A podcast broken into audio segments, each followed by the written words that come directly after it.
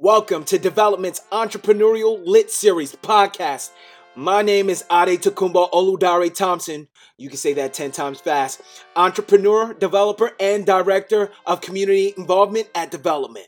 Development is a global 501c3 tax exempt nonprofit organization that addresses the lack of black generational wealth through culturally specific entrepreneurial and financial education that empowers black college students to overcome socioeconomic barriers and build generational wealth. To learn more about development, check us out at www development.org and follow us on Instagram at D-I-F-F-V-E-L-O-P-M-E-N-T. The goal of the series is to give you, the listener, the opportunity to gain insight into important business best practices and inspiring entrepreneurial journeys that inherently educate on the unique ways in which startups get started and the incredible level of grit successful business ownership requires. Before I tell you about our featured speaker, I would like to thank our official entrepreneurial lit series sponsor, Kearny Bank Foundation. Thank you guys.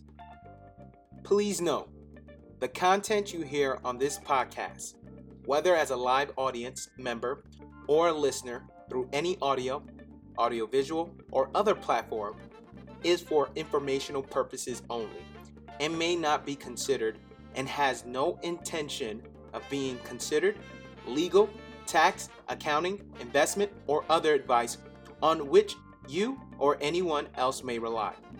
Please note that the opinions of the featured guest and any other speaker are not and do not represent the opinions of development or any of his directors, officers, employees, or affiliates. Now, for our phenomenal speaker, husband, father of one, and another on the way, entrepreneur, Sullivan and Worcester attorney, Black and White series creator, real estate investor, development chair, and former law firm and restaurant owner. He has a JD from NYU Law and a BS in entrepreneurial management from Wharton Business School. So I would like to welcome Alexa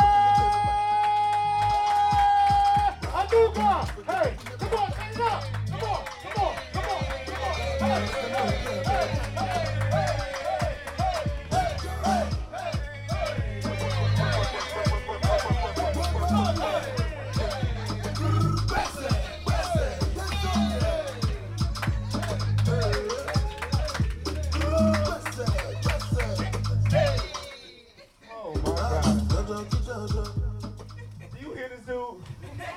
Ray.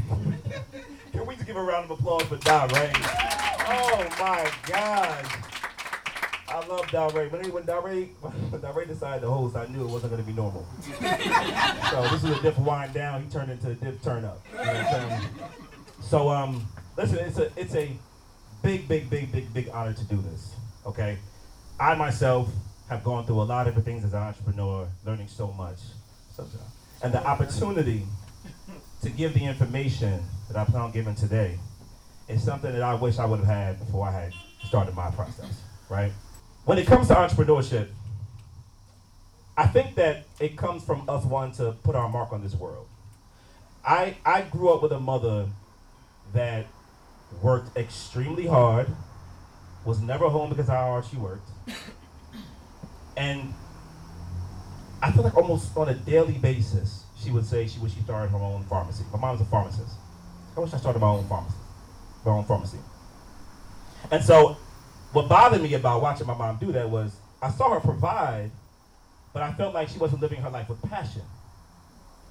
And all of us, I think, probably in this room, no matter exactly what generation you fall upon, there's something about you that says, yo, I want to do more than just make money. Or past that. I, it's not like, oh, I just want to get this kind of apartment or this kind of house and be able to afford this kind of school.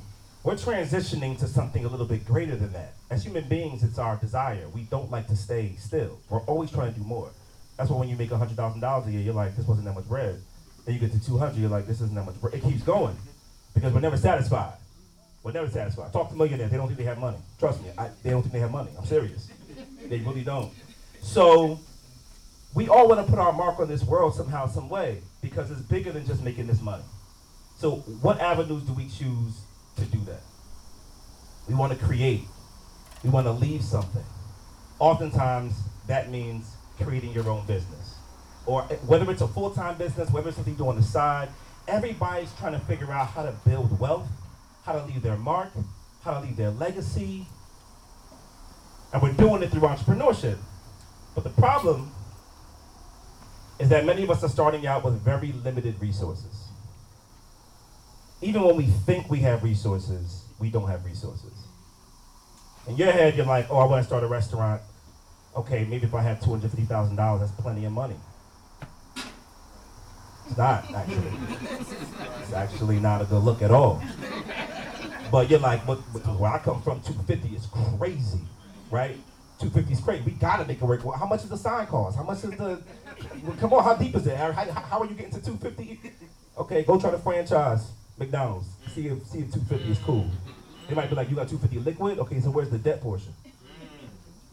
We don't know. We don't realize we need a lot of resources to do this thing. And so I'm talking about in the context of, of, of monetary resources.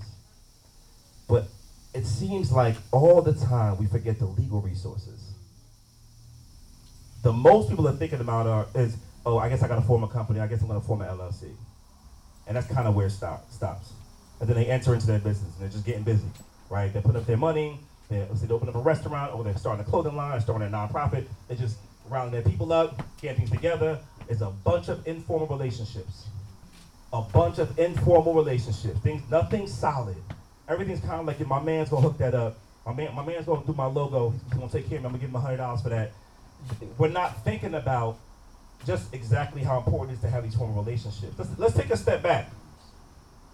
Why do people even have great relationships? Have, raise your hand if you've been in a great relationship.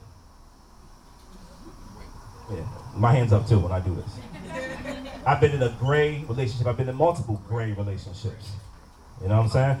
Gray. Not great. You told me great. Gray. Yeah, she's like, well, yeah. She's like, two hands up now. Two hands. Put your hand up again You've been in a great relationship. All right. Exactly. Gray and great. So think about why somebody would want a great relationship. Right? It could be conniving. It could be it could be a manipulation situation. You know? Well, you know, I, I, I took you to meet my mom not because this was supposed to be a boyfriend and girlfriend thing, like you're not somebody serious, but it was on our way to the supermarket. So technically, that was like a stop and go. You could have been my man. So this isn't really a thing, right? That's great. I know we went to Valentine's Day together, but that was during the day. You text me at 8 p.m. that night. I ain't holler back to the next day. You should have inferred this was not a monogamous situation. Right? That's great. But what's not great? First date. So I don't date casually. Uh, so I would like to know if you're trying to do this thing seriously or not, or what's going. Whoa! if the person's running, that means they want to be gray. Why would you want to be in a great relationship? Why don't you keep it a buck and tell somebody what you need? I remember this because I had a conversation like that with my wife. yes, she does not do great. oh man. She hit me up one day after a couple of months of dating and was like, so, is this a like formal thing? Or are you dating anybody else? And I was like, not really. she was like, not really? I was like, yeah, not like, honestly, not really. Like, I mean, there's something going on, but it's like, what we got is. She was like, yeah, I'll think about that. Next day, cut me off. Cut me completely off. Woo! I've never been called like that in my life. Cut me off. No text message checking, none of that stuff, right? She was like, this is to be black and white. And now she's my wife. I, she, her standards were here, so I met her to her standards. And I'm so happy. She's the best. Mm, I won't even get into that. That's another speaker series. But we do these great relationships, and they're not healthy. The other flip side of the great relationship is you don't know you're in a great relationship. You thought it was formal. You thought you put everything down that you can be put down, but you realize it gets a lot deeper than that. Right? So what I want to do during this session is talk about a couple of different areas of agreements that we tend to see. Okay? Feel free to pull out your phones and take notes. But we're going to talk about three agreements that are, to me, very crucial agreements as you pursue your entrepreneurial endeavors. Whether you are just an investor in a company, like Taki, right? Unless you're investing in a company, or if you are formally starting your own company. I don't care if this is part time or full time. We're going to talk about some key relationships. One relationship is the founder's agreement. Another relationship is the investor agreement. And another relationship is a services agreement. So let me describe the founder's agreement. The founder's agreement is when you and your other business partner are coming together to form a company. You're the founders. You may have came up with the idea, that's fine. But it's more than one person that's running this business. So we're going to spark, sparse through the different terms you might want to think about when you have a business partner. Okay? The investor agreement. The investor agreement is I start a company, I need some money, or I need some other type of asset. Somebody's going to contribute that to my company in exchange for something from that company. Doesn't have to be equity. Everybody here is investor and assumes I'm talking about somebody owning an equity portion of the company. I'm not talking about that. It could be equity or it could be debt. Right? It could be it could be debt, it could be in the form of a revenue share, it could be all types of stuff. The idea is I'm not running the company. I'm going to give something to the company in exchange. My the, the goal is for me to get my money back or my asset back plus more. Right?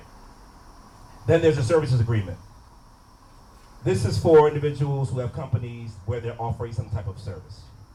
So usually an ongoing type of service, not something like you know I have a restaurant I'm selling you a cheeseburger, right? That's that's quick. You don't really need a formal contract with your customer in that context. But if you started a public relations company, landscaping company, accounting company, like you're providing kind of ongoing services where you need to have this ongoing relationship, that's where you have a services agreement. All right, so let's talk about the founders agreement. So under the founders agreement, one of the most important things to figure out. So it's funny people never do this. Who is doing what? Seriously. Who is doing what? Because people will say, yo, I'm mad creative. I'm gonna handle all the creative stuff, bro. I got this. We're gonna come up with dope, dope concepts. I handle the marketing. It's like, yo, and that person really is creative and really is gifted at that. So they say, okay, cool. Other person's like, I'm more calculated. You know, I'm gonna talk to the accountant. I'm gonna get that right. I'm gonna make sure we can afford the crazy events you want to put on, right? I'm gonna wheel us in. And people say, okay, cool, bet. We're gonna do 50 50, 50 50. My man, let's get this thing started, right? That's a joke. That is an utter joke. That is not detailed enough. You need to sparse out in such clear detail that my four year old son can read through it and be like, you know what, we good. It needs to be that detailed. Because otherwise, you think you're being formal, creating this relationship and writing down an exhibit what that person's gonna do in their LLC operating agreement. You think you got it all figured out? No, no, no, no, no, no, no, no, no. You need to sparse it out specifically. Oh, you're going to handle the creative aspect of the company. Okay? How many hours are you working a day? How many hours are you working a week? That person starts saying things like, "Oh, well, you know, I, am thinking like, I mean, I still got a full time job. Yeah, okay, cool, cool, cool. So how many hours are you thinking? Um, mm, three, three hours a day. That's cool. Now we're getting somewhere, right? Now you're like three hours. I thought you were gonna do like five. Like we're doing three hours. I'm, I'm going to put in six. Okay, so if you're putting in three a day and you're putting in six a day, even though you're doing something different, should the equity interest still be 50-50? I don't know. I don't know the answer to that. You got to figure that out. But what happens is people don't deal with that until it happens, right? So you're in a situation where you're putting in mad work into your company, mad work. Your business partner's kind of chilling. You know what I'm saying? Yo, yo, yo, yo, like, yo, I put a post on Instagram. Yo, come on, I, I, I did that for the day. I had to organize it. You saw the little cute hearts I put in there, like, yo, send that shit, it works. And you see them on the gram chilling that, you know, going out, and you over here grinding, and you're just like, oh, why am I, why does this feel uncomfortable? Because we haven't sparsed out exactly what somebody needs to be doing. So listen, time devotion. How many hours are you going to put into it? That's one thing you got to figure out. What area is that person going to cover in an objectively listed way? Okay, so if you're to be creative, what does creative mean? I need it to be a situation where you're not doing your job, and I can look at your description and point to where you're not doing your job. So if it's vague, I lose. I want a judge to look at it and say, you're not doing what you're supposed to do. You have to think of it like this. I hate this person. I got into business with this person. I thought they were cool. I hate them now. Like I hate them. They cursed my mother out. Right? They stole money. I hate them. The only thing I have holding me to protect me is going back to the contract to see what that person is not doing. And if it says creative director, and that's it, what are you saying? Right? So we want a list of everything. That person's gonna handle social media, not specific enough. What social media? Facebook, Instagram, TikTok, Snapchat. Cool. What if something else drops? Oh, and anything new? Cool. Anything new that that person picks? Or anything new that you pick, you pick as a company? Oh, mm, anything that person picks. You sure about that? Yes. Cool. Are they gonna be taking pictures? Or are they gonna hire somebody to do the picture taking? Are they gonna be one of those amazing middle person that's like, yo, I got everybody can do everything. Yo, I found somebody to post for us, right? I found somebody to come up with our copy. It's only gonna cost us like, you know, ten dollars an hour. They're like, yeah, I'm responsible for marketing. I'm responsible for the creative side. That's what I do as a responsible party. You're like, nah, man, I didn't mean for you to find somebody to do this. I meant for you to do it. So you have to say that. That person is doing it. No other third party is going to be doing this without the approval of you. We're still we're talking about social media right now. I haven't even gotten deep into the situation. But that's how specific you want to get in the to-do list. Okay? Sparse it out. Like do not treat it lightly because people do treat it lightly. Now, can you write down this thing perfectly? Of course you can. Of course you can't write it perfectly. It's gonna be someone's gonna come up and you're like, damn, damn, I didn't think about that scenario. Like maybe, maybe they should cover that. Or maybe I should cover that. Or it's it's it's in, the, it's in between. It's a little vague. What do you do? You go back to the contract. You change it. The contract is a living document. Never think that once you have a contract, you're stuck. It's foolish to do that. I talk to my clients all the time. A year goes by, I'm like, yo, how that contract working out? For development, I'm outside legal counsel for development. Right? They go through internship program. I'm like, what's up? How was it? Renzel, you might want to make these kind of, you know, these these these do's and don'ts and the, the possibility of somebody getting kicked out of a program, we gotta make this a little, a little tighter because this person did X and that covers it, but I really want to say that this time. Like, that's what's up, let's say it this time. So we go back to the contract and we get it right. You revisit the contract. It's not stuck, you can always change it. Just like it's not stuck, you can also ignore the contract. All the time.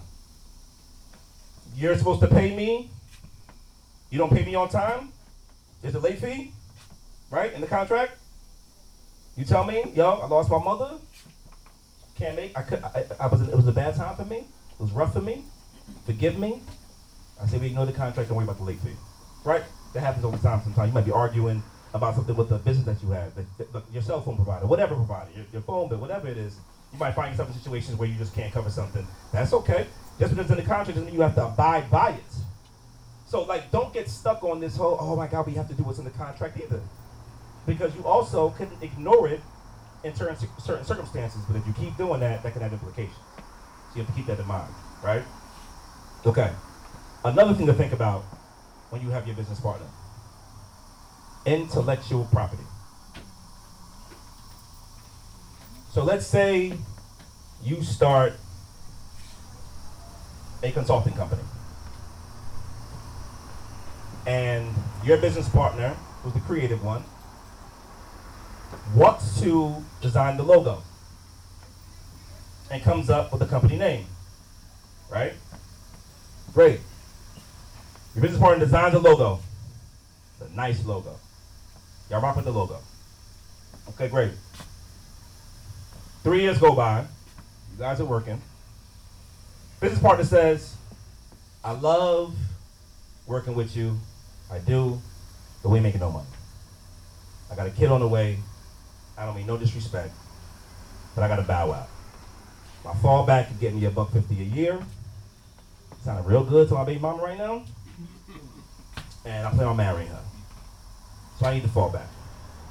You, being a good friend, you're like, I understand that. Like, yeah, but you know, because I was affiliated with that, you know, let's let's not use let's not use my logo. You're like, well, the whole business is based upon your logo. We talk, which means like, like, yo, man, I hear you, but I don't want anybody researching me and finding out that I had this other previous company. It's not gonna be a good look. So I'm interviewing for this gig. I already told him I wasn't doing anything. If you don't mind, fall back on that. You're like, yo, man, you don't own the logo. Oh, thank you, my brother. You don't own the logo. Look at, this. Look at this. Jesus. really, bro? My man. Thank you. Um, it's like, yo, uh, you don't own the logo. It's not your logo. It's the company's logo. He's like, oh, oh, it's not? No, it's not. Based upon what? What do you say at that point? What do you say? Say it again. exactly. But what do you? I mean, I mean, we all knew what was happening when it was formed. But why is this person pulling this? It's like, yo, you really thought this was your logo the whole time? You will be surprised how many people are, find themselves in that situation where a business partner creates intellectual property for the company, and now they're like, that's my intellectual property. When did we ever assign my copyright of the logo to the company? Somebody point that out to me. Where where did we sign that? Right? Where is the agreement that says when I create this design, which by the way, the moment somebody creates a design, it's copyrighted. The moment. You don't have to file a copyright in order for the design to be protected.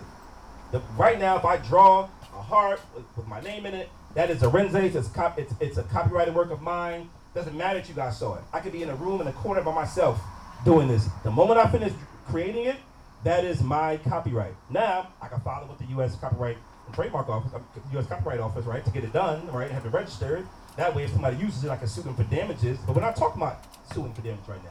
We're just talking about who owns it.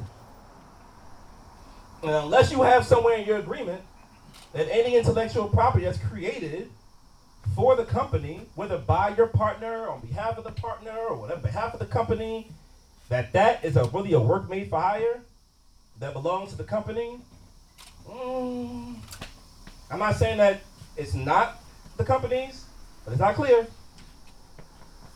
It's not clear. So can you imagine having a logo that your business partner or now former business partners trying to say you can't use after you done marketed the, the heck out of it? What are we even talking about here, right? But I'm telling you, I'm telling you, I've seen stuff just like this.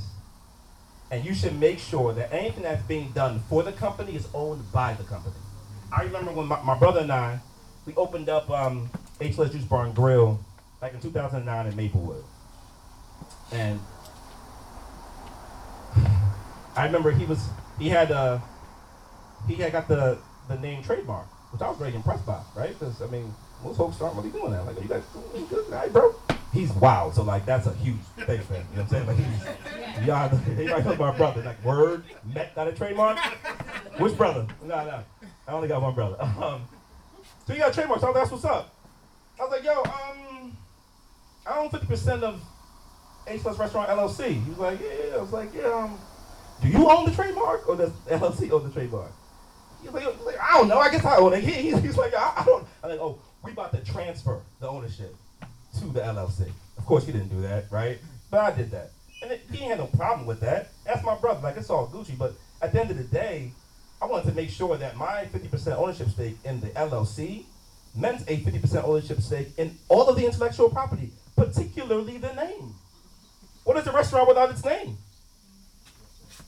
A restaurant. Perfect answer. It's a restaurant. What does that even mean, right? So even though that's my brother, I still try to formalize things because that's important. whatever you create, make sure it's documented somewhere. Please, please, make sure it's documented somewhere where the company gets that. And also, in line with intellectual property, other assets that you're using. Your laptop, for example. Is that the company's laptop? Whose is that? Your cell phone. Is that the company's cell phone? What's happening?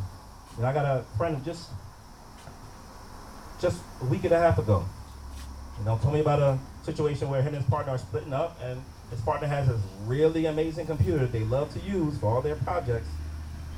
And now they're kind of splitting up. Not not splitting up in the sense of like they're not gonna be together, but but he's kind of going into one direction, he's going another direction as far as location. Now who gets the boss computer? Who gets that? They both use it. It's a very important computer for both of them. Who gets it? Now in the middle of that, they have to have a conversation about it. It's unfortunate. Okay, that's one. That's another thing.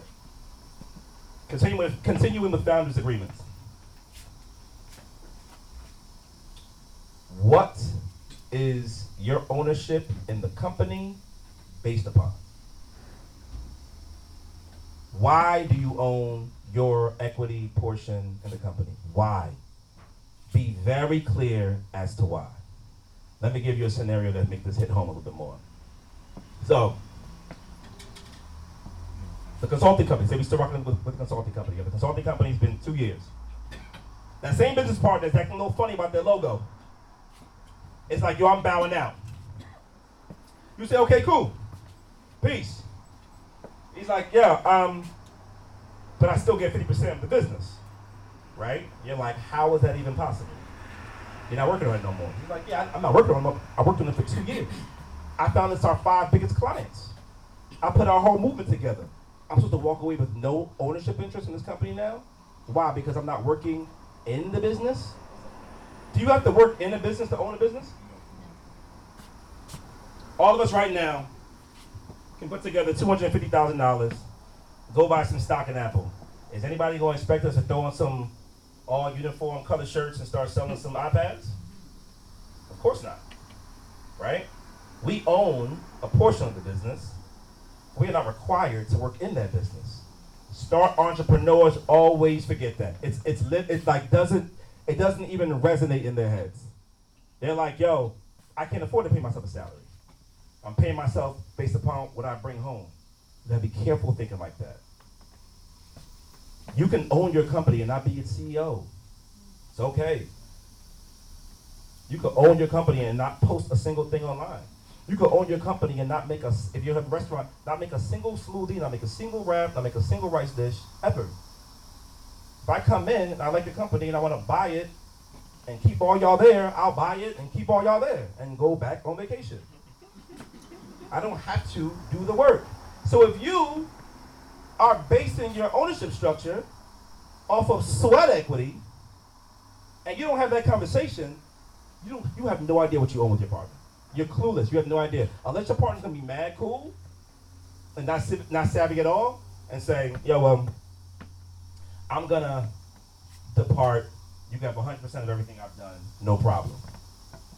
If that was my client, I'd say, "No, no, no, no, no, no, no. You will not do that.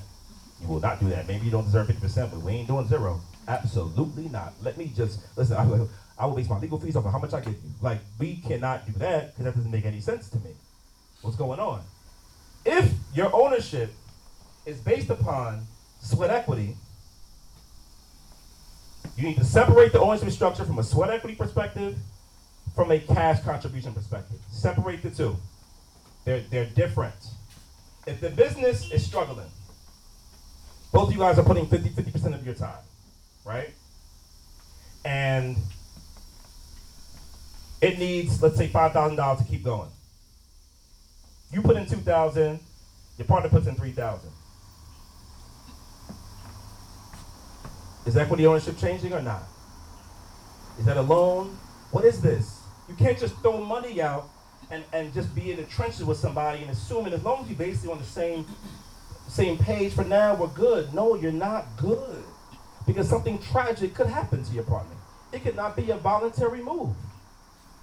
Okay? It could be a situation where you and your partner have a very successful business, a very successful business, and that partner, God forbid, get, dies or something, pa- passes away, that part, your partner maybe got to get into a really bad car accident, it's incapacitated in some form or fashion, right?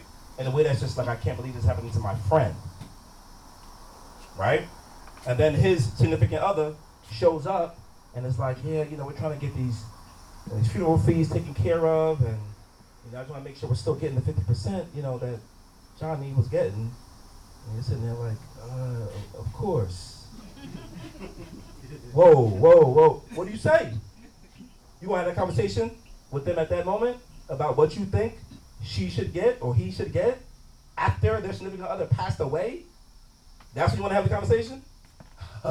okay, it's going to be a very rough conversation. It's going to be a very rough conversation. Because you're going to be torn. Because you're going to know from a business perspective that makes no sense. Because we're basing this 50-50 ownership off of how much you were doing. But how do you figure out what we're going to drop it down to now? So if you don't think it's 50, and even if he doesn't think it's 50, what should it be? 25? Where you pulling that number from? How are we figuring out that number? We have to think about it in a logical way. We can't just pull up a number like, ah, 20 feels right. Maybe, if both y'all agree, but I'll be like, mm, not 21. Why we stuck on that? Well, we need a zero at the end, or five at the end. Let's do 21.5. Like, what are we doing? Right? Where are we getting this number from? We have to think of the number in a logical, meaningful kind of way. Otherwise, we're just playing games here. We're not doing business. This isn't business. Right? This is a joke. This is gray. And if it's gray, then it's for play. Say it with me. If it's gray, then it's for play. Unless it's real, unless it's serious and it's black and white, we're playing games here. Okay? You can be in a relationship with somebody, everything's all fun and dandy. Uh, uh, she's like, oh, I'm pregnant. Oh! Now everybody starts figuring out what this really about to be. Yeah, but the baby will make things black and white two seconds that. We need to know this. You married her or not? What's going on? Like you, you start doing. I wasn't pointing at you. But, but it's like, uh, what's happening? Oh, you put a ring on it? No. Oh, you ain't gonna be together? Why not? What's going on? Yeah, you will decide whether it's gonna. You you gonna make it black and white at that point. And that's the same thing in business relationships. It's the same thing. Something's gonna happen tragically. That's gonna make you say, oh, whoa, now we gotta make this black and white, because that was not cool. You know, you watching your business partners people's come in and kind of get food for free or something. You just like, uh, who that? What's that about? That's my man. You know, we gotta do that. It's part of part of my creative marketing. Whoa, whoa, man, bro. now we got to exit agreement. Can't keep out free stuff without everybody approving. But that's what you have to do. Because the Joker will do that all day. All day. You got a clothing line? Yo, throw my man that shirt. Like, what you doing? Like, he's, nah, he's kind of popping local, locally. Throw him the shirt right? Nah, put him on there. He about to go perform. Throw him the shirt. It's all good. It's gonna come back. It's like, yo, um, maybe the answer is you can do that, but up to a certain threshold, right? You can give out two shirts a year. You can't give out forty, man. Let's tap it into the profit. I might co-sign you, but I need, I need, I need rights on that, right? That's big. Another one. Founder agreements. Be very mindful of transfer options. Transfer op- options. Who you can transfer your interest to. Now, when I'm talking about this, I'm talking about this in the context probably generally in a, in a limited liability company agreement, right? LLC. LLC is probably one of the most frequently used entity forms out there. And people will ask me, like, Renze, should I be LLC? Should I be an S corporation? Should I be a C corporation? Should I be a limited partnership? shall I be a limited liability partnership. You're probably more likely going to fall into the limited liability company kind of bracket, generally speaking. But please don't just assume the LLC is what works for your company. Like, just get off that a little bit. If you chose that, probably be straight, but don't assume that. Okay? Well, I'm talking about transfer rights, I'm talking about in the LLC context or in a co- corporation context or in an S corporation context. Doesn't matter what it is. The idea is that you have an equity portion in this company and you want a right to transfer it. Now, if your business partner wants to transfer the interest to somebody else, should you have a say? Raise your hand if you think you should have a say. Raise your hand if you think you shouldn't have a say. All the hands wasn't up the first time, so somebody got to think. Yo, Oh, thank you. He's like, look at this. yeah, I'm getting hot up here. This business law talking gets you toasty. Um, so if I want to transfer a portion of my interest to my kid's trust, raise your hand if you think that I, that you should have a say on that if we were business partners. It's less, it's less hands. It's less hands. Why is that? Why do you think there's less hands? Because now, first we're talking about transfer interest. You probably were thinking, well, you trying to transfer to who? Who? Who, who, who transfer to? Like some random person? No, no, no. I want to know who you transferring to. But if I'm transferring it to an affiliate, maybe it's different. Maybe I own my 50% interest in this business as an individual. And I spoke to my accountant, and my accountant was like, that's foolish keep saying you want to pass on your legacy to your kids. You own that individual. Why don't you structure something, make some kind of family LLC, and the family LLC owns all your different uh, uh, different businesses and sub LLCs, and that LLC owns that consulting business. So I'm like, oh, okay, cool. Yo, man, I want to transfer my ownership from me as an individual at Renze Onuga to Onuga Enterprises LLC. I'm still going to be 100% owner. It's just going to be that. Should I get you, should I need to get your approval to do that? Raise your hand if you think I should. Raise your hand if you think I should. Raise your hand if you think I should. Okay, raise your hand if you think I shouldn't have to agree. Shouldn't have to get approved. Okay. If I was negotiating an agreement, I don't want your approval for that. What you gotta do with my family structure? What you gotta do with my family structure? I'm transferring to an affiliate. What's the big deal? You want to tell me that I can't transfer something to my LLC that I own 100%? What is the difference? What's the difference, right? There is there, it's not that simple, right? I'm I'm, I'm, I'm of course, but but but nonetheless, an affiliate transaction should not be treated like a third party transaction. There is a difference there. You might want to know what's going on. You might want notification rights.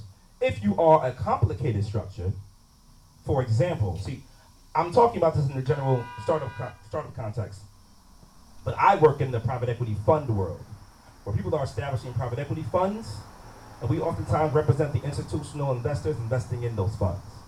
Okay? Or sometimes we help those fund managers create those funds. So if you want to transfer to an affiliate, usually the answer in these more complicated documents, but you have a variety of different types of investors, regular individuals are in the minority. It's mainly a big regulated institution that might be contributing like 30,000, 30 million, 40 million, right, to it. You have um, sovereigns that are contributing sometimes 1 billion at a time to these funds right? As long as you don't mess up the partnership structure, you can transfer. Like, why, why am I going to stop you from, from figuring out your trust and your family situation? That's between you and your family. What I don't want you to do is transfer it to a competitor. So what happens is, let's say this person who wanted to leave your business says, listen, I'm down to get somebody else up in here to help you do this. He's better than me. He's better than me. Let's go with him. Trust me. He's going to actually buy me out how much do you think the company's worth? Let's say you say, I think the company's worth about 500,000. Okay, he's willing to give me 300. So I'm gonna get 300. He's gonna come in, and now it's gonna be you and him rocking out. That, that, that involves a lot more than just being like, yeah, no problem, right? Who is this person? How do you feel about your per- How do you feel about your partner leaving in 300k? By the way. How you feel about that? Mm-hmm. You proud of your business when you see somebody else get the bread and you not get the bread. You might be feeling a certain kind of way about that. You might be thinking, well, I mean, I mean, he got 300. It's like, how about we do 300 and you get 150, I get 150. like, you know, I kind of want to taste that a little bit, right? But what's in your contract? What's your contract say about transfer rights? What's your contract say about transfer restrictions?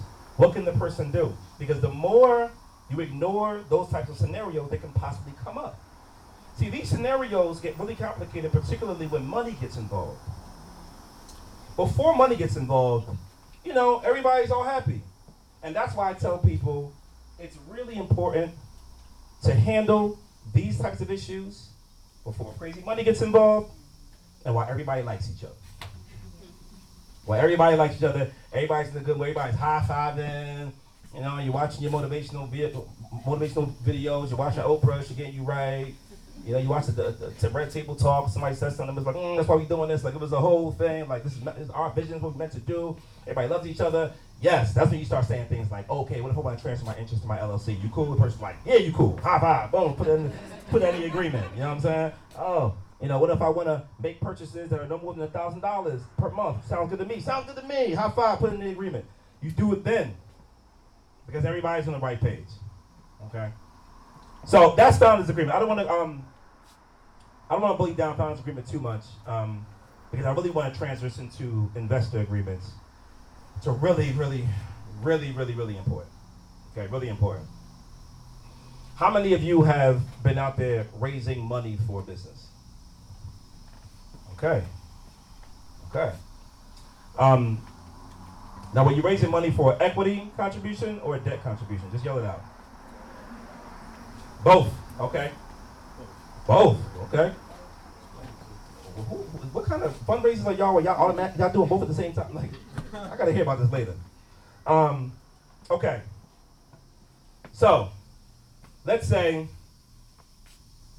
So, what'd you raise money for? Uh, operational costs Operational costs for the nonprofit. for the nonprofit. Okay. Oh, so that's a little. Okay. Okay. So, are they expecting to return their money, or is it like a donation? It was any kind of donation. Donation. Okay. Who was raising money to get for the investor to expect uh, expect a return on their money? Okay. What company? What kind of company was it? A brewery. Nice. Okay. So, and what's your name?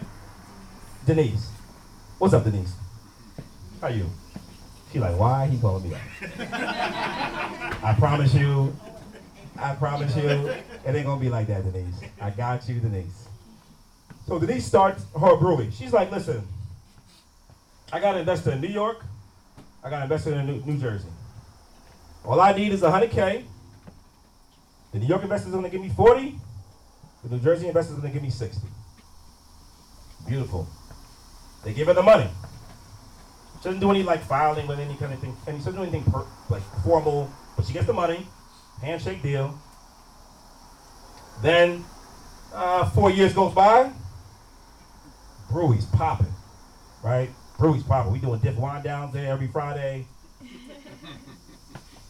They're having all types of specials, all types of happy hours. We're doing our numbers. We're doing our numbers, right? I'm saying we, right? Funny, right? We're doing our numbers, right? It's all a community. We all want community. That's why I say we. Well, she's doing her numbers. She's doing her numbers. Denise is doing her numbers. She gives the investors back their money. Gives their investors back a 100% return. Mm. I've seen it. 100% return. Investors are happy. High five Denise. Give her a great rating. She wants to do another brewery. They're excited to invest. Was what Denise did okay? Was that cool? Sure. No. Why not? She probably lost. Why not? What happened? She's like, 'Cause I just don't believe it's gonna be okay. Lorenzo, you seem to be asking rhetorical questions, and I know the answer is not. What Denise did is I L L E G A L. I L L O E G A L. It's illegal. It's illegal. She did was illegal. I'm sorry. I don't care if you gave they gave, they gave you money, you got money back. You know, you're doing your numbers 100% return. Great.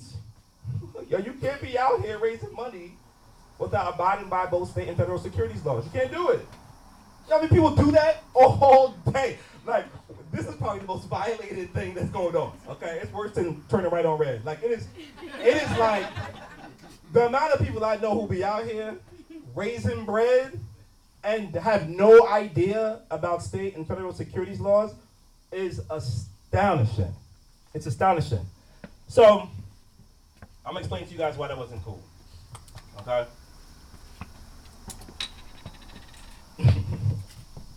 so, there's something called a security.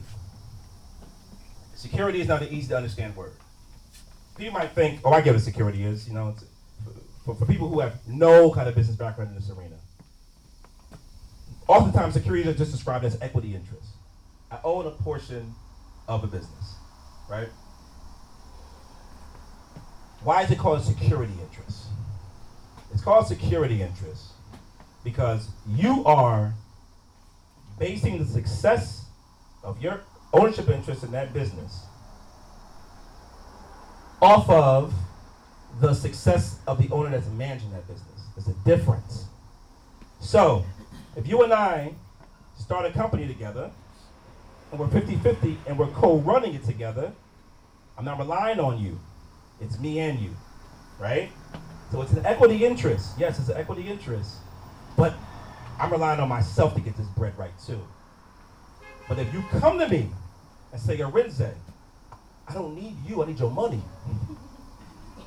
and I say, okay, and I pass you my money. And you try to turn that money into more money for me, it's a security interest. And I say that because people will say, oh, I let him borrow money. Mm. I ain't got a piece. I ain't got a piece. Say, no, no, no, listen. I borrowed money from him. Arinze, you're ODing. That is not no security. I, that's not a security interest. I will pay the person back. I got an IOU right here. It's a promissory note. It's written formally. I got a law firm to do it. I know it's official. I'm like, okay, did the law firm tell you it was a security? Like, how's a loan a security? I, listen, the analysis isn't, isn't equity. The analysis is if I give you the money for your business and you use that money to do whatever you want to do for your business and expect to give it back to me, and I'm sitting here waiting, watching you work it, that's a security interest. I don't care if it's a debt, I don't care if it's equity. That's a security interest. And once that happens, you need to abide by both federal and state securities laws. Now, just because you gotta abide by them don't mean you will abide by. We know this, right? We all have been at the light and we're, we're, we're, we're rushing to work and that light's turning yellow. We all know that means slow. And we and try to get through there. It still turn red before you hit the crosswalk. You just like, right? You keep going. You, yeah, yeah, you should get a ticket. Of course you should get a ticket. Did you get caught though? No. You know what I'm saying? Just because you know it's wrong doesn't mean you don't do it, right? We, okay, my man did out the way here.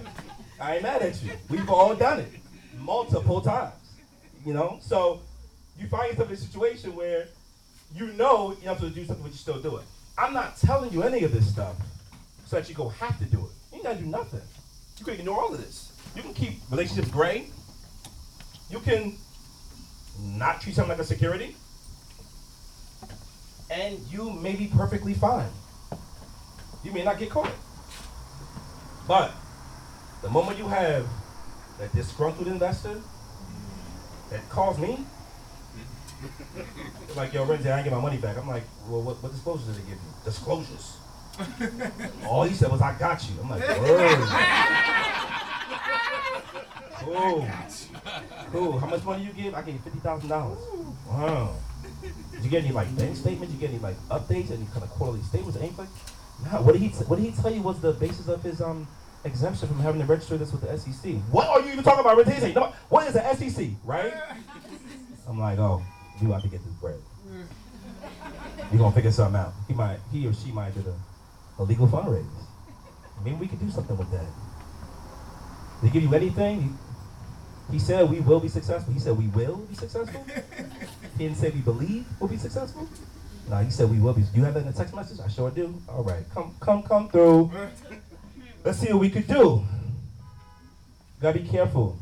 When you are raising money, so now you're like, what is the law? How, how does this work, right? When you are raising bread, each state has their own requirements. And their requirements on a federal level. Okay? In the scenario, Denise for her Poppin' Brewery was raising money from New York and was raising money from New Jersey. Okay? She's crossing state lines. Federal government starts being like, up, up, you getting a little too happy. What's going on? Stay in your state or you or you or you hollering at me, right? You're doing a little too much. You're doing a little too much. Stay in your state, and you can bother with that one state. When you start crossing a bunch of lines, nah, nah, nah, nah, nah. You gotta start figuring out what exception applies to me, right? Because the federal government has an interest in its community.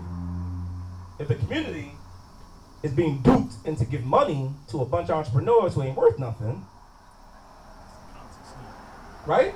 Ponzi schemes, issue. These things can really hurt people. Like, there's a public policy legitimate concern about that, right?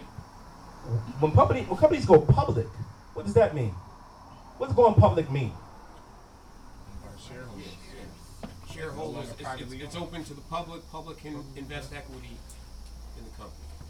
That means your grandma, that means your grandson, that means your auntie. Anybody can roll up and give their money as long as they have enough to buy at least one share, they're getting at least that one share. Public companies have crazy public filings. Crazy, very expensive public filings, quarterly filings, annual filings. It's extremely ridiculous, the filings. What's so hilarious about the filings is that no one reads the filings. That's what's absolutely hilarious. Like nobody's buying Apple stock. Like I'm about to read their 10K, and but no one's doing it, right? But government's like, we did our job. You don't want to read on you, but we're gonna tell you how much everybody's making. We're gonna tell you how, how successful we were last year. We're gonna tell you some little conflict transactions that were a little scary. We're gonna walk. They, they have to give you a lot of information because you, as an everyday person, should be able to publicly access that and read and say, all right, I'm about to buy two shares. You know what I'm saying? That's public. So if you private, then what? What are you getting? Here you are an investor in a company. You see what they do on the public side. Now your homegirl's dropping a hair salon and she wants 50k and she's not gonna prepare no 10k for you. So what do you want? People just be like, yo man, uh, just walk me through the concept. Like what do we like? Just walk me through the concept. The person wants the money. You need to abide by the law. So there's certain exemptions that you can rely upon. Okay? There's certain exemptions you can rely upon. I'm not going to get into the detail of the exemptions. If you want to talk to me afterwards, we could. I'll, I'll, I'll, I'll give a, a rough overlay of it so that I feel like I can leave you with something. Folks who are doing this right now, I'm going to be able to talk to me after this. But there are safe harbor rules on a federal level, right, which is under the Securities Act of 1933, where if you abide by those safe harbor rules, then you can basically raise in any state, and at most you just have a disclosure obligation in that state, as opposed to having to follow that state's specific rules.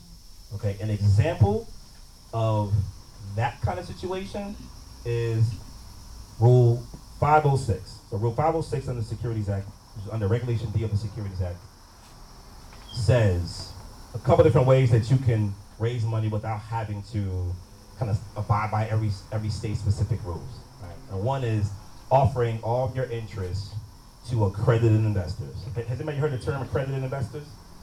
All right, all right. So accredited investors,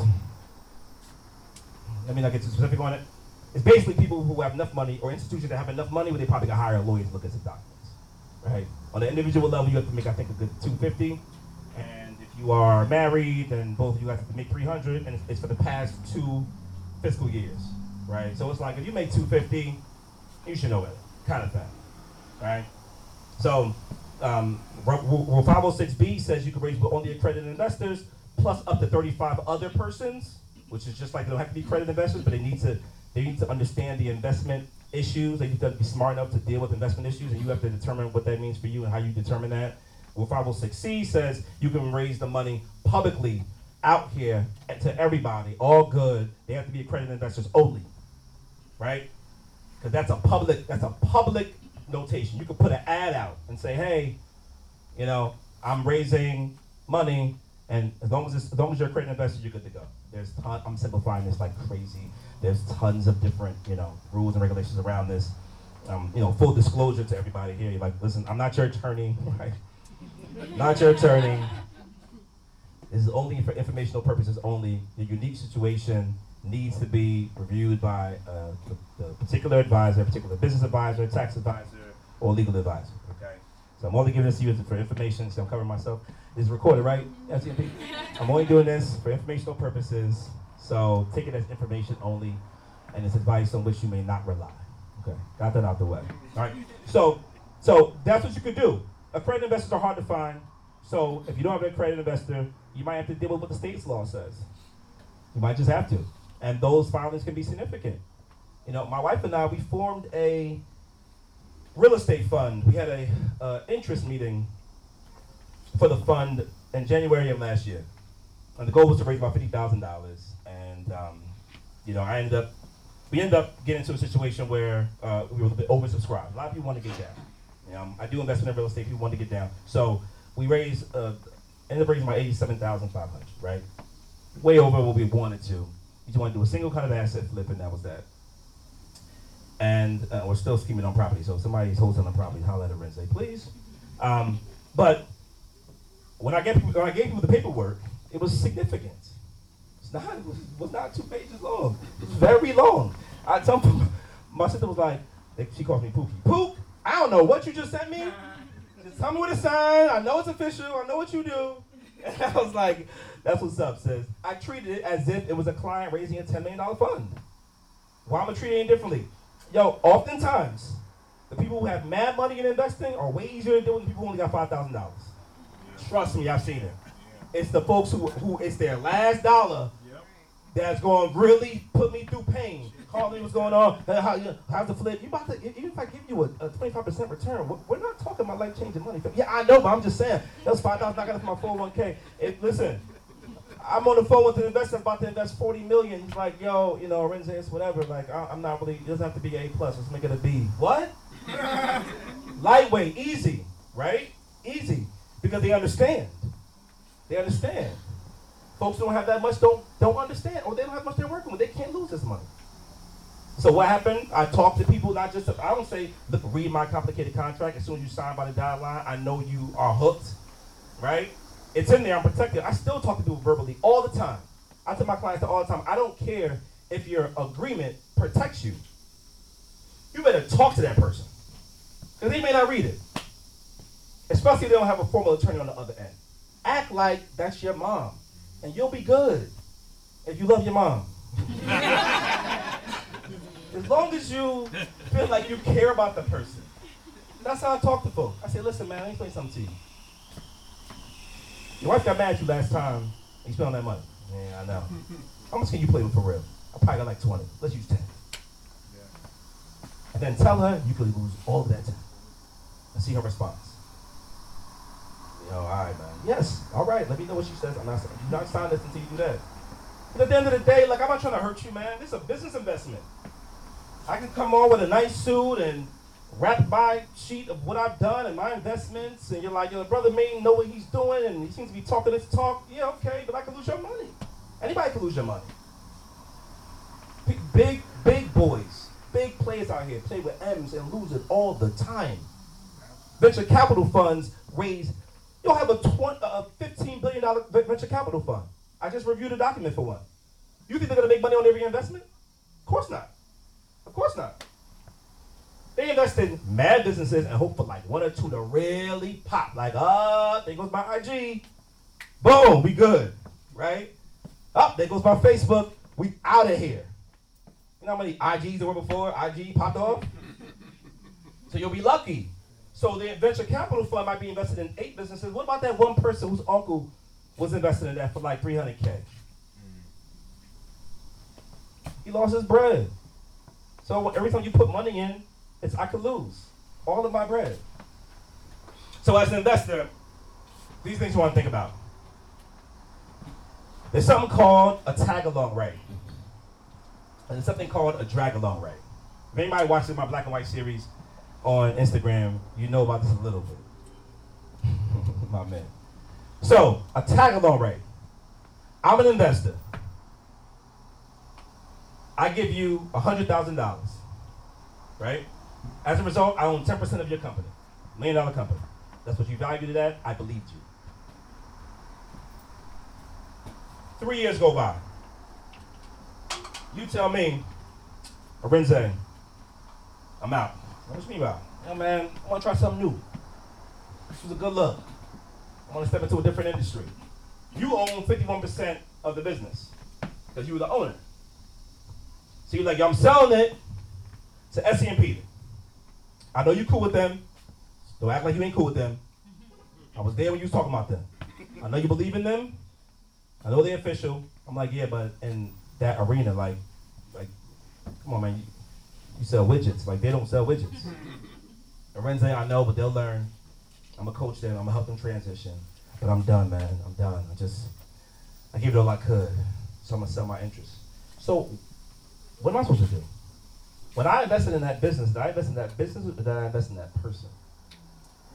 I invested in the person. Can you imagine me pitching to you guys this incredible, I don't know, legal defense fund profit model that I think is going to be incredibly powerful in 2020 and all y'all buy into it, and then three years later, after I done marketed, gave speeches about it, spoke on like 18 different wine downs about it, I tell y'all I'm out, and my man's gonna cover.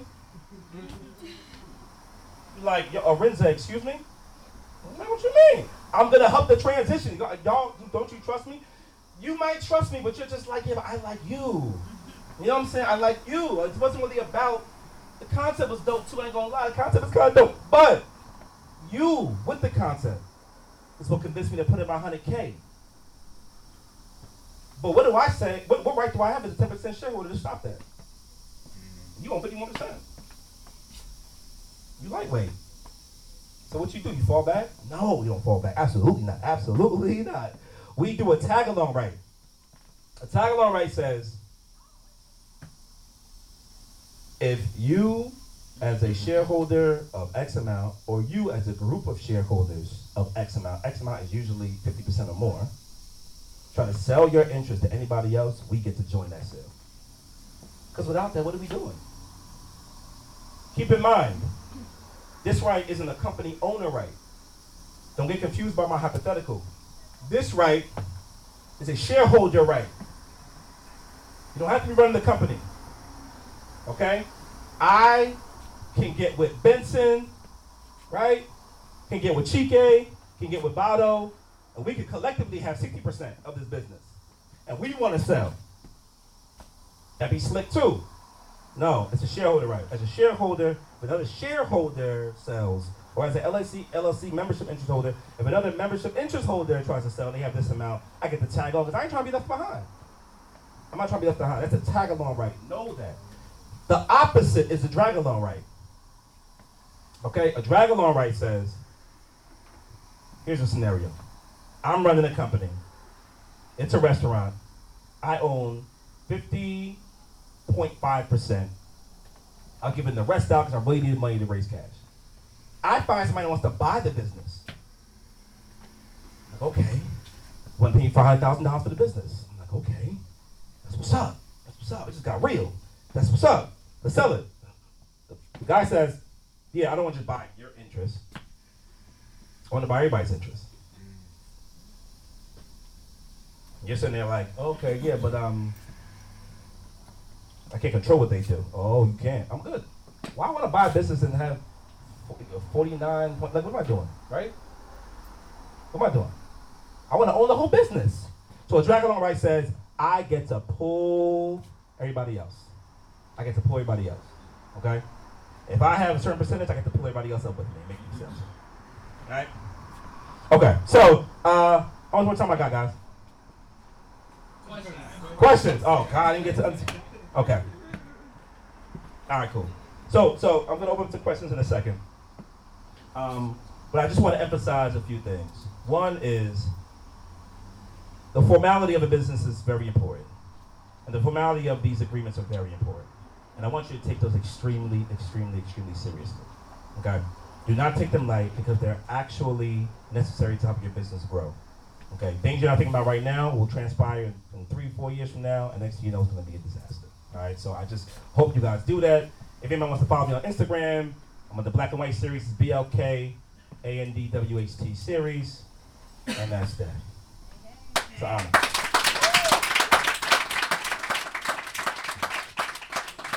Questions? Thank you, Arinze. Mind you, hold up, don't go anywhere. We Got they, people. I think people have questions. I'm going to take a few questions, but let me say before we get into questions, this man also graduated from NYU Law, JD. This is wealth of information. It's just it's blurting out. It's just it's everywhere. So the thing is, you got to understand when he's up here, he's just doing his thing because he's in the moment, and time is not anything because he loves what he do. He does. So therefore, that might have cost us probably fifty thousand dollars to do a contract, guys. Like, jeez, wait, time. Whoa, wow, thank you. Whoa. Time for questions. Use this time wisely. I'm gonna take three questions. All right. So, one. I see one. Two. Okay, I'm gonna do in that back. Three. All right. Four. I'm gonna make it one more. Four questions. With that being said, you also gonna have time to speak with him after for the networking uh, part of the event. Okay, so I'll start here, ladies first. There you go, and um, let us know your name as well. Hi, thank you so much for the, for the information. My name is Teresa. I just wanted you to complete the, um, services agreement, since we have, we didn't get to that. part. Great question. Go. Well, um, how much how much time do I have to answer this question now? Um, I get it. I get it. Um, so uh, with the services agreement, a couple things to keep in mind. I'll try to keep them really short. One is the payment terms. Please be very clear about your payment terms. When is the payment due? Right? What happens if they pay you in all pennies? I want you to think about that. I know I'm, I know I sound funny, but I want you to think about that. Is pen, are pennies cool?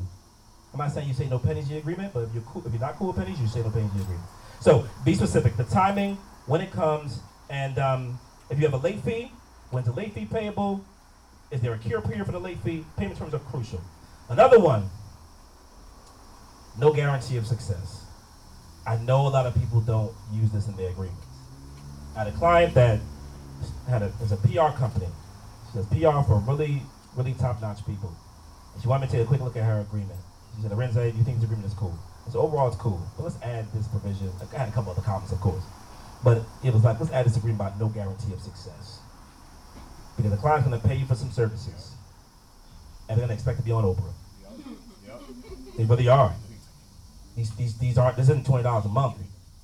I'm giving you five thousand dollars a month to make me blow, to make me it, the it person in culinary arts, and I can't get on BET.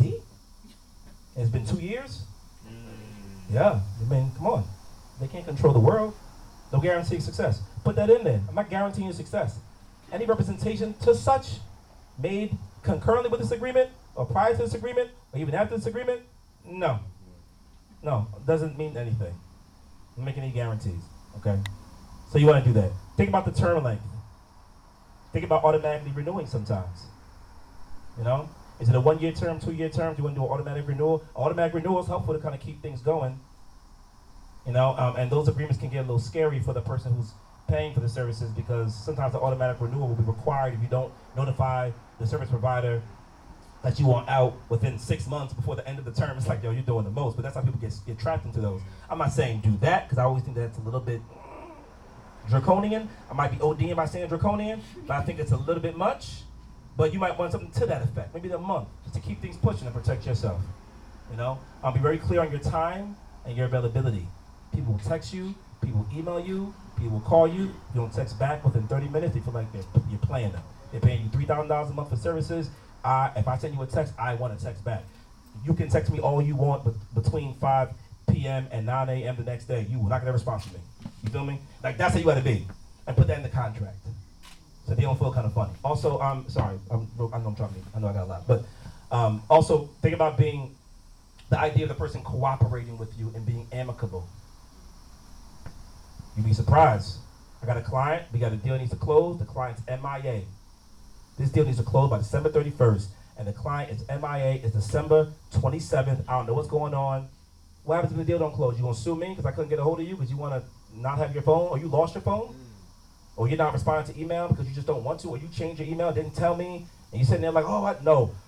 You need to make sure you're cooperative with me and we're working on this thing together. You can't you can't just have a, a rude yelling at you client and you have to just take it. There's nothing about them being rude. You know what I'm saying? So you want to have that in there as a little bit of protection. And with that in mind, I say I say that combined to the term because if you have a term and you and you decide so that you want to have a contract where anybody can terminate the agreement at any time for whatever reason, then it doesn't matter. The person's rude on, on Monday, you could terminate on Tuesday. Sometimes it's like a 30 day window, right? But you can do that. But if you have this like mandatory one year term and that's happening, it can be funky. Next question was, I believe, here. Right. Your name? Uh, Good evening, my name is John. Uh, quick question. What would be the allocation purposes to raise equity or raise debt in your company? What would you utilize those two, because it's two different, obviously fundraising processes. What would you, pretty much, what would you use the equity for, what would you use the debt? I think that um, the decision to make a offering that is a debt offering versus an equity offering. It's not always necessarily what you want to use it for, but more so what structure you want to have in your business. People always say equity is more expensive. People don't think of it that way because for equity, you're not really paying for it. This isn't a loan where I have this interest that's guaranteed. Do equity, lose your money, hey, you lost your money. But I think it's more so a matter of what you can stomach and what's on the books.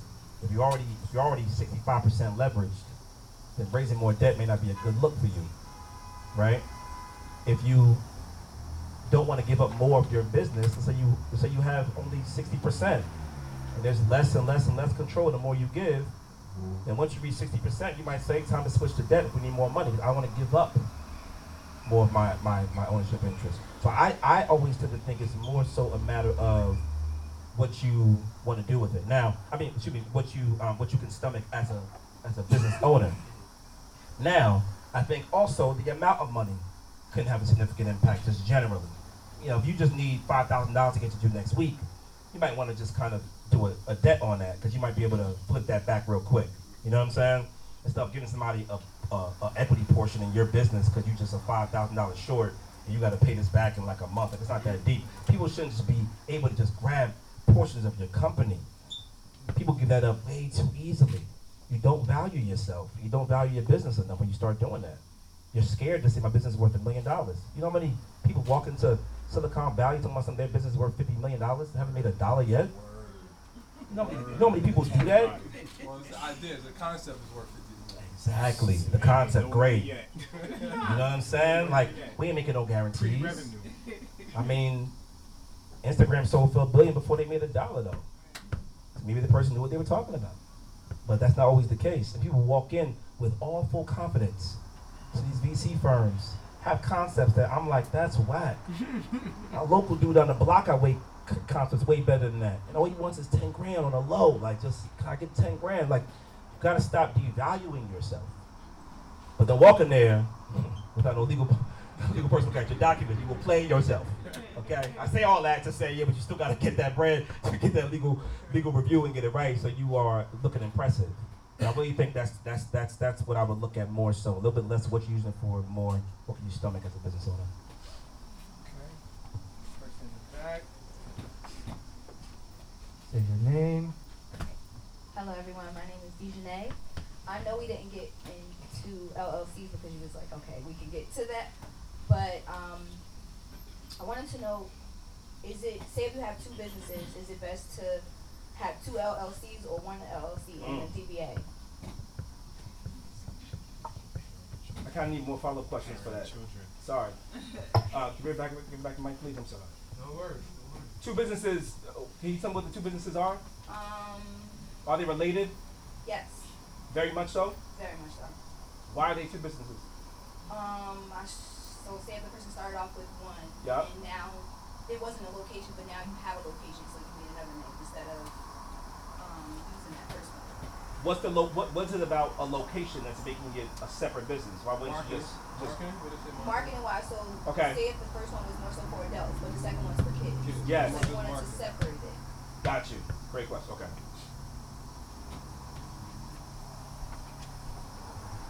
So um, I wasn't trying to like be extra with the question. I just didn't, I just wanted to answer it uh, properly.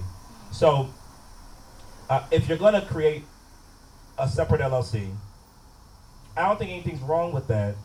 If you think that the other business is so distinct that it's worthy to have, uh, from a marketing standpoint, right? It's seeming different to the world because you want to communicate that. And like you said, you do that through a DBA. It's to me more so about the liability and also who might want to invest in the business. So let's say I absolutely love your like kids version of this. I love it, but I don't want to deal with adults.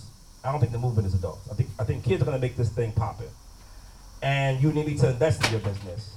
If you have an LLC that's separate, then I can just choose to invest in the kids portion and not have to invest in that. So it's also about your fundraising desires. If you think that might need to happen, then you might want to keep that in, in mind. From a marketing standpoint, who cares? Who cares? DB, if it's just marketing, who cares? But if you think there could be more liability dealing with kids, dealing with adults, which I think there is, somebody sues you for something that happened in the kids business and your adult business is killing them, and all the money you make from your adult business could be up for grabs. So you could be distinct all you want and DBAs all you want. You're suing the entity that does the business, which is the same entity. So whatever the entity owns, it's on and popping. On top of that, I would say, even if you do own an LLC and somebody wants to sue the LLC, they could come for you too. Everybody's like, oh, if I form an LLC, it's all good. No. No. Mm-hmm. Go ahead. Go ahead, Chike. Corporate veil. Looking like a true Nigerian man. Uh-huh. Look at you. Look at you. Uh-huh. What more? So, you better treat the LLC like a whole different person. You should have seen what I did in the bank two, two, like two, three months ago. My wife was, was laughing at me. So, for the, maybe I shouldn't share this. For the fund, we have, I have a couple different entities, right? It's the fund, it's the manager, right? And then we had another, another LLC that's gonna buy the property. So I'm like, well, the money has to properly flow through all the channels, babe. She's like, so what'd you do? Well, I put cash in. the bank told me that was, was great. I put cash in the manager, okay? And I withdrew that cash and put it in the fund. Then I withdrew that cash and put. The woman was like, why don't you just put the money? In the, I'm like, listen, I'm an attorney. I gotta do it right. She was like, I have never seen nobody come in here trying to transfer things. She brought some other person over because it was a good amount of money. She, was, she brought some other person over, like her manager, make sure everything's okay. I said, sir, I'm an attorney. I want there to be a very clear legal trail. That's how gangster I'm doing this. Because I don't want nobody to look at my records and be like, Arinze, what was that about? That's a personal use. Yeah. See what I'm saying? Yeah. So I, ju- I think in, in my sister's situation, she looking at it trying to get away from a personal use type thing. Yes. And take herself out of the situation just in case they do sue. Absolutely. They don't come after Do not treat your business and you as one person. It's a completely, completely, literally, completely different entities. It's not you. You want the business. Business is not you. Stop it. Stop it. Treat it like a completely different person. And I treat the business like a stranger. That's how. That's how close I am to my business. They are strangers, right? Arinze, you paid your personal money to fund this event. All right, yo, I need the money back, even if I have to pay for the money. So what happens? I pay for something, right? I give the money to the business. The business pays you back. It's ridiculous. It's ridiculous, right? But how else did I pay for that? If you went on a trip at your job, what they gonna say? Where's your receipts? And then what happens? You ain't getting no money back until you get receipts. Cause they don't like you. They don't know you. You ain't the same person. Right? What we talking about here? You can leave me tomorrow. I need my receipts. This is business. So give me the receipt, and then I will reimburse you. And that's how you should treat your own businesses if you start doing that. Don't do the whole, don't have no cash app, man. Don't be the, like, personally cash at me. My LLC is not on that cash app. No, no, no, no, no, no. So yeah, so it's about I think the marketing. It's about the liability. You might it might be worth to separate the two just for liability alone. You know, if you think it's worth separating them. I always say like, um, you can kind of grow with your business sometimes. You don't have to always keep things totally separate. Uh, you kind of grow. You start growing. You see that business makes sense. It's starting to flow. All right, maybe now it's time to separate. You feel me? Uh, be careful with doing tons of structuring and spending so much money on structuring, and then you end up not even liking the adult business, and then it's like, what happened? You know? Last question from this gentleman here. State your name. How you doing? How you doing? My name is Armani. How you doing? Um, just asking, uh, when starting an establishment, like um, opening a, a physical store or uh, a lounge or anything, uh, what are some reasons that they might that the that the town might dem- deny you a, a use permit? When establishing a what? Uh, like a, a physical Store? Yeah.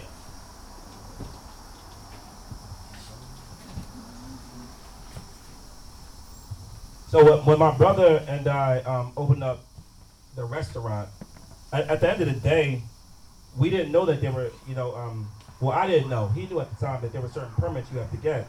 So it's really a matter of going to the township and asking them what's required to open this up. Like I don't know the specifics of maybe a lounge, but you have to go to your local municipality and say, I would like to open up X. This is what I'm going to do. This is how long I'm going to be open, right? This is how loud our music's going to be. Anything that a neighbor could be like, what are they doing over there, and report you to cause it an issue. You have to go to them and just ask them what is required. We have to get a particular license to offer food and beverage, right? And it's not just about offering food and beverage. Another question may be, okay, well, let's say I want to have seating on the sidewalk. You know, is that something, maybe that's something you want for your establishment? It's not an automatic right because you have sidewalk space. You have to actually go ahead and get approval for that and do a license. And mind you, the license was like $125 in Maplewood, but it's a license. And if you don't do it, then they'll be like, oh, close this up and put it back, and then they don't like you. I always tell folks, like, whoever is the middle person that's allowing you to do what you do, like, go holler at them. Like, don't just do something in your town and then deal with it after the fact. They hate that. You go in, you formally introduce yourself. We used to do this all the time when I did real estate development work. A buddy of mine named Cornelius Crawford, he has a company called Crawford Customs, and he really taught me the real estate business. He taught me from like buying houses and knocking them down and doing and doing new construction. That was my introduction to real estate. I didn't do the whole like fix and flip. I did the knock down and flip, and it was like wow. And we the permit you need for that kind of gangster. And we were in high end areas, Madison, Chatham, Berkeley Heights, you know. And we would go to the township like, "What's up? We here. What's your name? How you doing? I'm Arinze. Oh, you went to Wharton too? Oh, that's what's up. You know, like we we're, we're, we're working this relationship so we can know all the ins and outs on what to do there. And I recommend the same thing to you. You know, if you don't follow a particular city ordinance, they'll just shut you down. You know, or they'll fine you. And then you're just on their black radar kind of thing. Let me not say black radar. You're on their radar. Okay? So I'm working. I'm working the opposite of that these days. To be honest, you're on their radar, right? You're on their radar. So I, I don't have the answer for that specific question, but start with the local municipality, and I think you'll be good.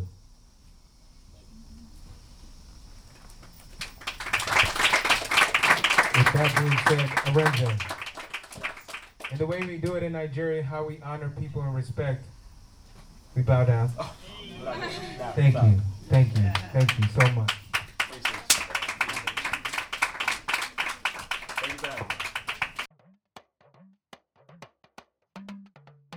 This podcast series is meant to uplift not only you, the listener, but the amazing organization that makes it possible.